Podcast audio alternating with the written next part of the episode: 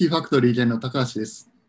別府です、えー広島県でお茶農家をしているティーファクトリーゲンがお茶についての話をしていきます。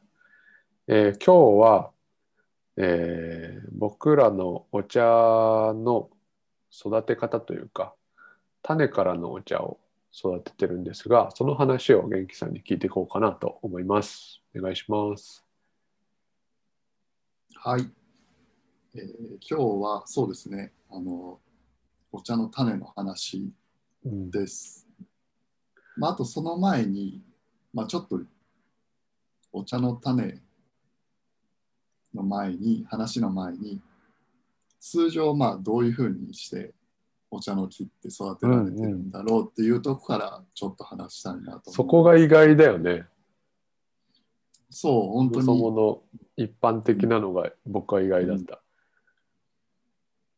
そうなんですよ。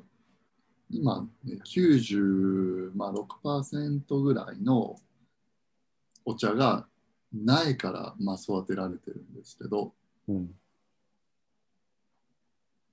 まあ、だから苗木屋さんっていう人たちがいるんですね。お茶の木の苗専門で作る人たちがいて、まあ、そういう人たちからまあ買うんですよね、ほとんど。うんお茶農家さん。うんで苗でお茶の木をどんどん育てていくっていうのがあのすごい主流です。今現在。うん。はい苗でっていうのは、うんうん、ある程度育ったお茶の木をうん。枝を切ってそれを土に刺して作っていくってこと？そう。あの挿し木って言ってあのまあお茶の木を切ってそれをあの土に刺していってで増やしていくっていうでそうすることで、まあ、同じような性質を持ったお茶っていうのが大量にまあ作れるんですよね、お茶の木が。うんうんまあ、まあよく、まあ、英語とかだったらまあクローンみたいうんな表現の仕方。クローナルっていうんですけど、英語だと。桜と一緒ってことだよね桜、ソメイヨシノとか、うんうん。まあ、品種のお茶っていうのが一般的ですね。うん。で、でそのうちの70%ぐらい、まあ、75%とか70%ぐらいのお茶の品種がやぶきやぶきたっていう、もう本当にお茶の木の王様みたいな感じうんうんが、もうやぶきたブレンドって言ったら、あの一昔前は、すごい、あの、まあ、やぶきただったら間違いないよねみたいなうん感じだったんですね。そう。まあでも、本当、依然としてやっぱヤブキタっていうのは優れたまあ品種っうんていうまあ認識もあるし、まあでもちょっと時代の流れとして、ヤブキタだけだとちょっと面白くないよねっていうので、割とその静岡県はやぶきた結構メインでやってるんですけど他の産地はいろんな品種を植え始めて今現在そのそのシングルオリジンっていうまあもともとそのサードウェーブのコーヒーからうん。来たような流れうんうん。がお茶ってまあそもそもブレンドされてたんですよほとんど。うん。まあ、そもそもそのブレンドする技術っていうのが高いのがやっぱり京都とかで、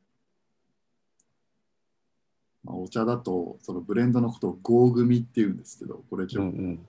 あの合業界用語で合わせるに組むって言って合組っていう。その合組が、まあ、当たり前だったのが今はちょっとその品種ですね。シングルオリジンってその単品種。うんうん。単一農家。うん。っていう流れがちょっと今強くてその品種のお茶をあのブレンドせずに楽しもうっていう流れが結構ありますかね。うん。うん、でもまあ依然としてその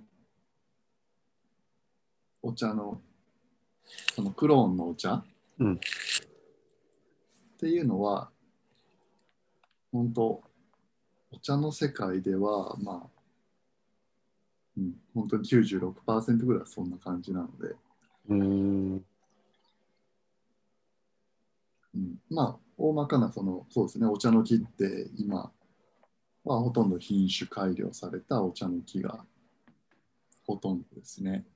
うんうん。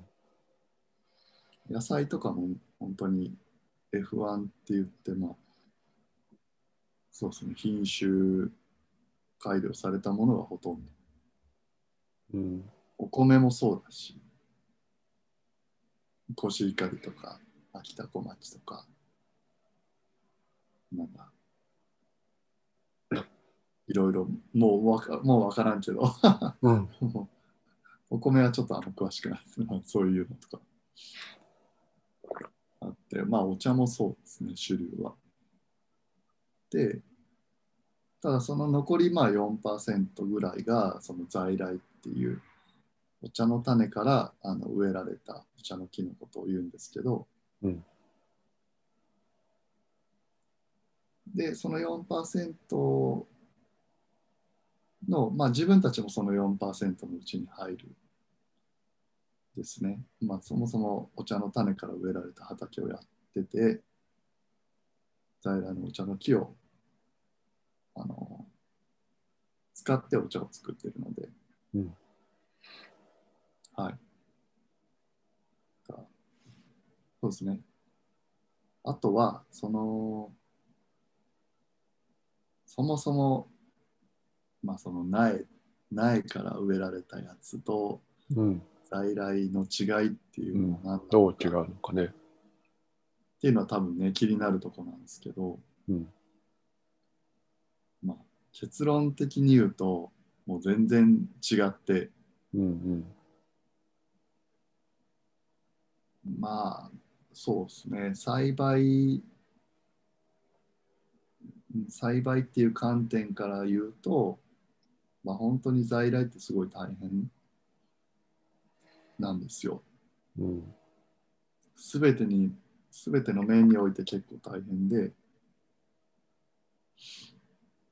例えば、あの、お茶の芽、収穫する時期のタイミングっていうのが、一株一株全部違って、うんあの、一斉に芽が出てこないんですよね。うん在来のお茶の木は。でも品種改良されたお茶の木ってあの全て特性が同じなんでうんもう一斉に芽が出るというか摘み頃がもう均等に出てきてくれてすごいまあ農家にとってもやりやすくてあの品質もやっぱりいいものが取れやすいそうのんです。あとは、そうですね、あのまあ、品種改良されたものは、ブレンドしやすいっていうのもあるかもしれないですね。そのその農家さんじゃなくて農家さんが卸した先の茶商さんとかがちゃんとうちはまあさえ緑作りました。で、まあ、おろすとすると、まあ、茶商さんがそのさえ緑と、じゃあ、やぶきたをブレンドします。で、こういう味になりますっていうのは結構想像しやすくて、うんだからまあ、喜ばれる、その茶商さんにとっても。うん。分かりやすい。でも、在来って一株一株味が違うんで、うん。その、あ、そうですね、お茶の木のあの、そもそもあの列になったお茶の木って、まあ、あれね、なんか、一株一株の集合体なんですよ、お茶の木の。うんお茶って木で、野菜でもないし、木なんですよ、お茶って。うんだから、あの一列のお茶畑っていうのは、お茶の木の集合体なんですね。一株一株。お茶の木がのどれぐらいかな ?50 センチから1メーターぐらい間隔？うん、で、こう植えられている。植えられて。そうそうそうそうそう。で、それをあの剪定することで、あの木、お茶の株同士をまあつなげてやるみたいなうんうん。感じなんです。あの、庭の目隠しの木みたいな感じよね。そうそうそう、目隠しのやつみたいな感じで、あれも本当に一株一株。横につながってるけど、うん全体で見るとこう、一面になってるみたいな。っていうものなんですね。だから在来は一株一株芽の出るタイミングも違うし、えっ、と、その特性も全部違う。赤い芽が出ることもあるし、なんていうかな、すごいでっかい葉お茶の葉っぱになったりすることあるし、うん。まあ個性がね、一つ一つ違うんですよ、在来の木は。うん。なんかもう扱いにくい個性のあるやつは、まあ、必要なかったんですよねそのちょっと昔の茶業界にとっては。工組前提の茶業界は。うんそうですね。だからまあそういう、うん、そうだな。うん、そういった理由からまあ割と減っていったっていうのもね、あるんですよね、扱いづらいっていうのは、うん。在来の木が。うん。まあ、あとその、まあ在来の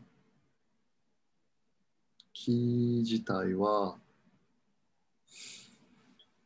そうだな。うん。確かにあ扱いづらいんですけど、そっか、まあこれはちょっと在来のメリットを話すと、うん。仕組みを話すと、まあ、お茶の苗から植えられたやつはまあ横に根が張ってってどんどんあんまり下には伸びないんですけどうん。在来の種から植えられたやつはもう本当に直根で2メーターぐらいに下に下に伸びてくるね。下に下にどんどんごぼうみたいになってってだからまあ干ばつとかにはすごい強いんですよねその環境変化にはすごい強くてうん。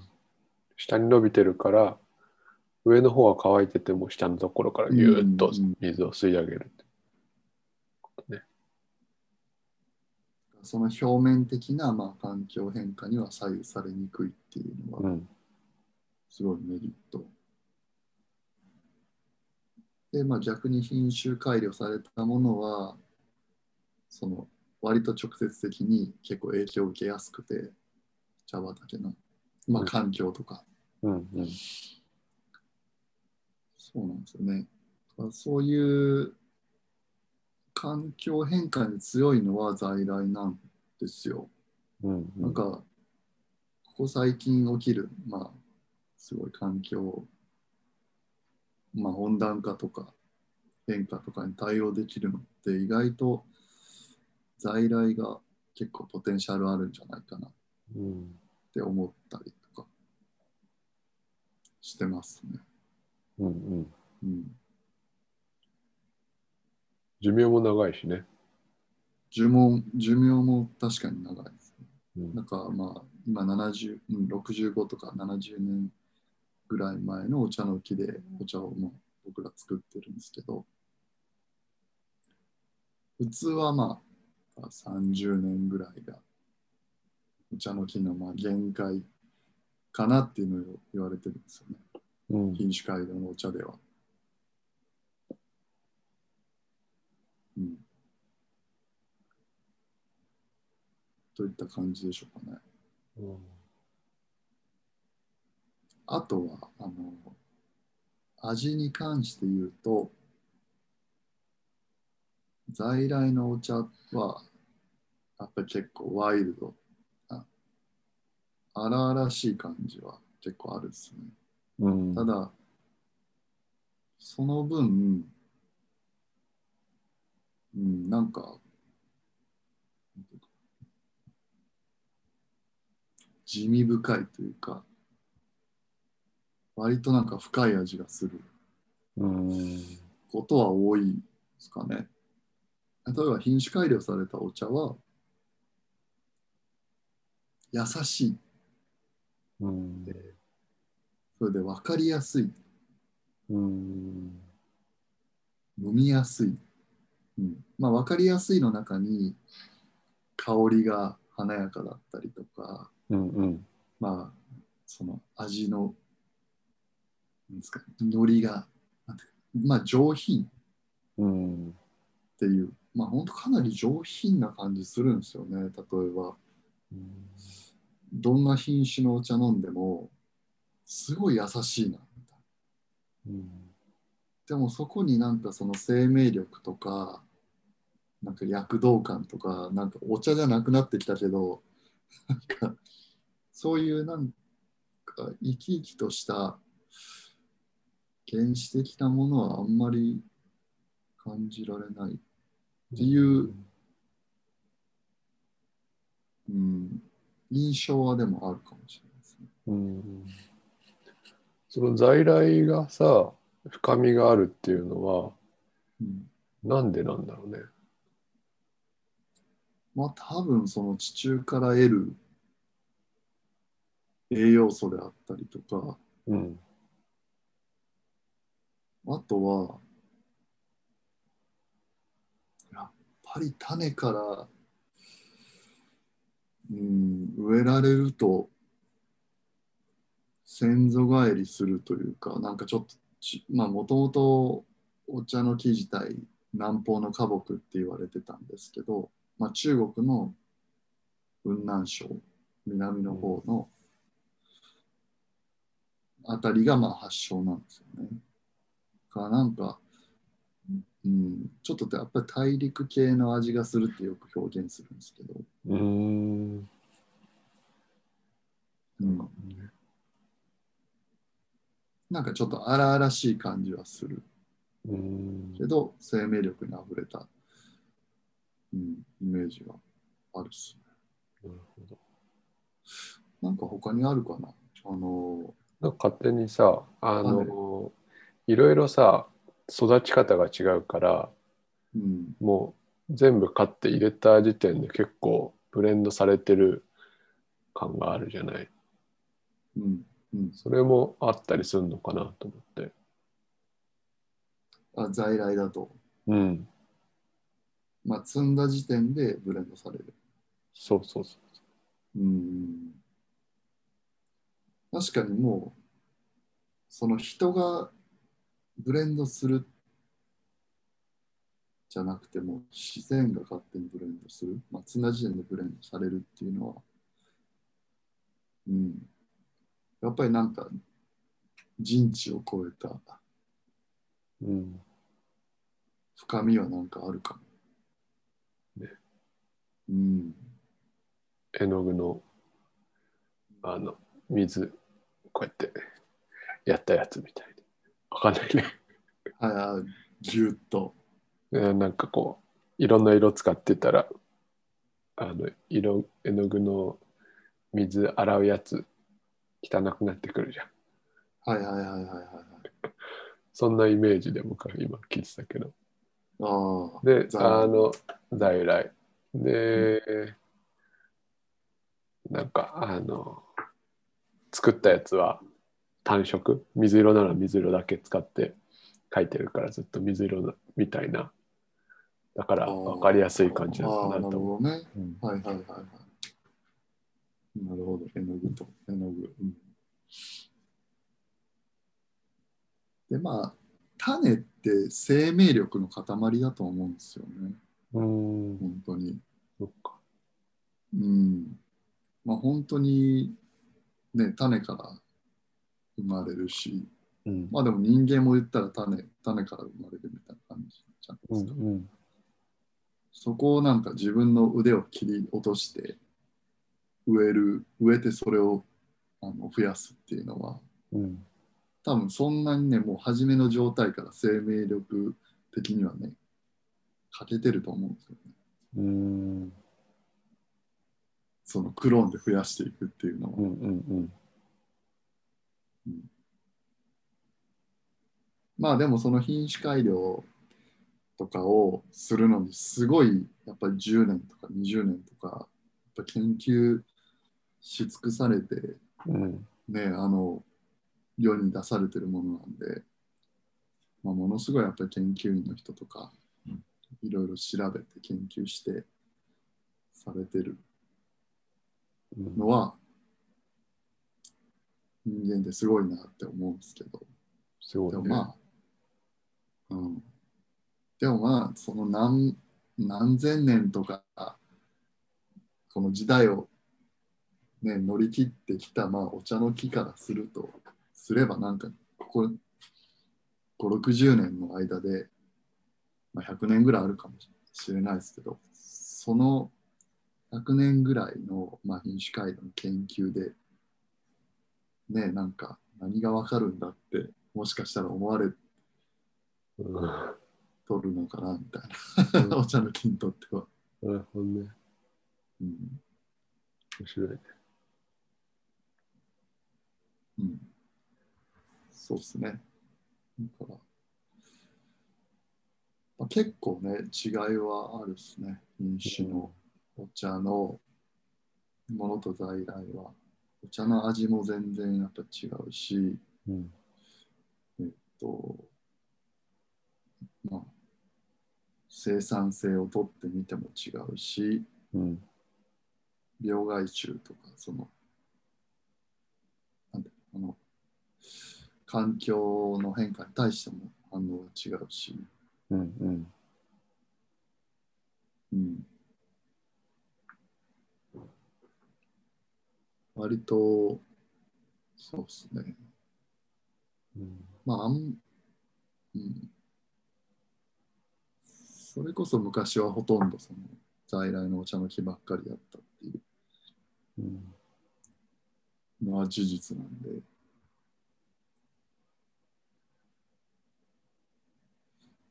やっぱり楽したいですからね、農家さんも。人が管理しやすいっていうのがメリットだよね、うん、うん。うん肥料が効きやすかったりねうんうんうん。在来のお茶は結構農家さんの間では、鹿児島とかだったらよく、ガンタレって言って、もう本当に必要ないものみたいうんな扱いは受けてましたね。うん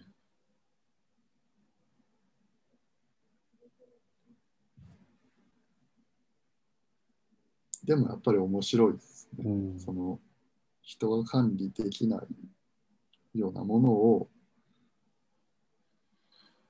ものにものとまあ触れ合う触れ合ってまあああでもないこうでもないっていううん。試行錯誤をするなんか過程が一番やりがいがあるかっていう、うんうん。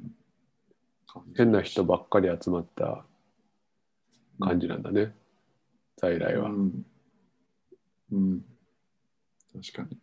まあ、変な人 かどうかわからないけど、あの、まあ、いろんな人特種がある。そう、ニューヨークみたいな、うんうん。そうあのそうルツボ、人種のルツボみたいなのが、やっぱり在来っていう。国で言うと分かりやすいね。うん。だから日本はもう単一。単一まあ、表面上まあ単一みたいな。単一でね、教育を受けてうん企業に入っていくみたいな。まあでもそういうやっぱり在来のお茶の木が増えることでなんていうかなやっぱりね多様性っていう言葉最近多いですけど本当それは感じますね。まあ多様性とあとまあ持続可能性って最近めっちゃなんか言われてます。うんうんそれはもう本当、自分的にはもう何年も前からそういうことを意識してうんうん面白いなって思いつつやってましたね。うんうん。あと農家目線で言うとうん、あれよねスタートが違うんだよねえっ、と種からだと7年で苗からだと5年だっけうん、うん。収穫までの時間がそう、あの普通の観光農法だと、苗からだとまあ3年から5 3年年。かうんうん。で種からだと5年からまあ10年ぐらいって言われてます。うん。だからもう全然その、ね、収穫できる、できるまでのスパンが本当倍ぐらい違うんで、だうん。からそういう面では苗ってすごい、まあ、すごい、なんていうか農、農家さんにとっては救世主だったのかなとか思ったりうんしますね。少なくとも2年うん。間が違うって結構でかいもんねうん。そう、収穫までのねうん期間がうん。うん。ですね。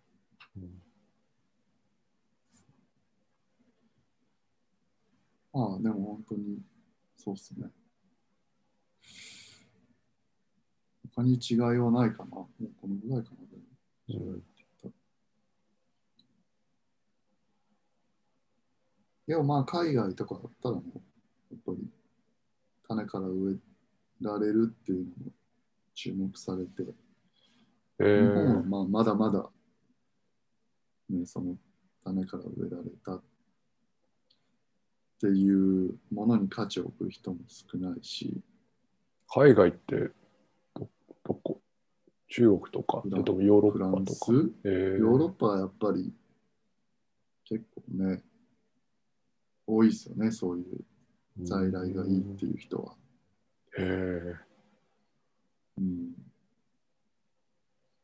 まあみんな多分少しずつそういうなんか本来あるべきものって何なんだろうっていうのは持ってるんじゃないですかね。うんまあそうですね。うん。うん。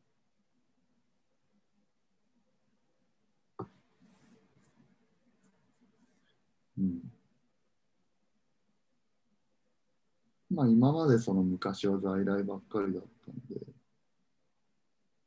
かまあ本当に千利休が飲んだようなお茶とかも在来だけだし、うん本当に歴史的な人た、まあね、お茶に関わる人たちの飲んだお茶とかも、まあ100%在来。うんうん。飲酒改良っていうのは、本当に戦前の、戦前ぐらいから始められたもので、だからもう、ね、在来はぜひ、もうちょっと復活してほしいなっていうのは、うん。ね、ありますね。今種って買える種はね、多分販売はしてなくて、もうあの、それぞれ農家さんが自分で種を取って、うん。それで増やしていくっていう。うん。人たちも少なからず、そういうなんか法的に違反みたいのってあるえっとね、種はの、うん、OK。種は OK。そう。まあ、苗を売ったら、売るみたいな今の時点では、うんでもこれからね、この自分で自家採取して作ったらいけませんよみたいな法律をもうあるんだっけ？可決したんだっけ？まだよね。どうなんだろうね。わかんない。うん。なんかその、そういう流れがあるっていうのはうんうん。結構聞聞くけど。うん。まあ割とその農業ってやっぱり身近じゃないんですよね。お茶もそうだけど。まあそもそも農業にそのこう携わる人も少ないし、一次産業は特に若い人は。うんだから多分発信力とかっていうのが、あ発信する人自体がやっぱり少ないし、うん。まあ、YouTube 見てもお茶日本茶って検索してもね、お茶の入れ方ばっかりだし、うん。誰もその畑のことは触れてはないというか、発信できてないし。だからもっともっとこうやって、たくさんの人が見てくれるといいですね。うん。ですね。続けましょう。今日はこんな感じかな？はい。時間的には。はい。まあ、在来のお茶の木に木の特徴についてうんを、はい、お話ししました。はい。基本的に毎日収録してアップしてますので、引き続き聞いてください。はい。何でも質問もああ、あそうだね。のコメント欄にしていただいて、うん、そういうのにも答えていきたいですね。ね、そういうのできたら嬉しいね。うん、はい。です。では、今日はこの辺でありがとうございました。はい、皆さんありがとうございます。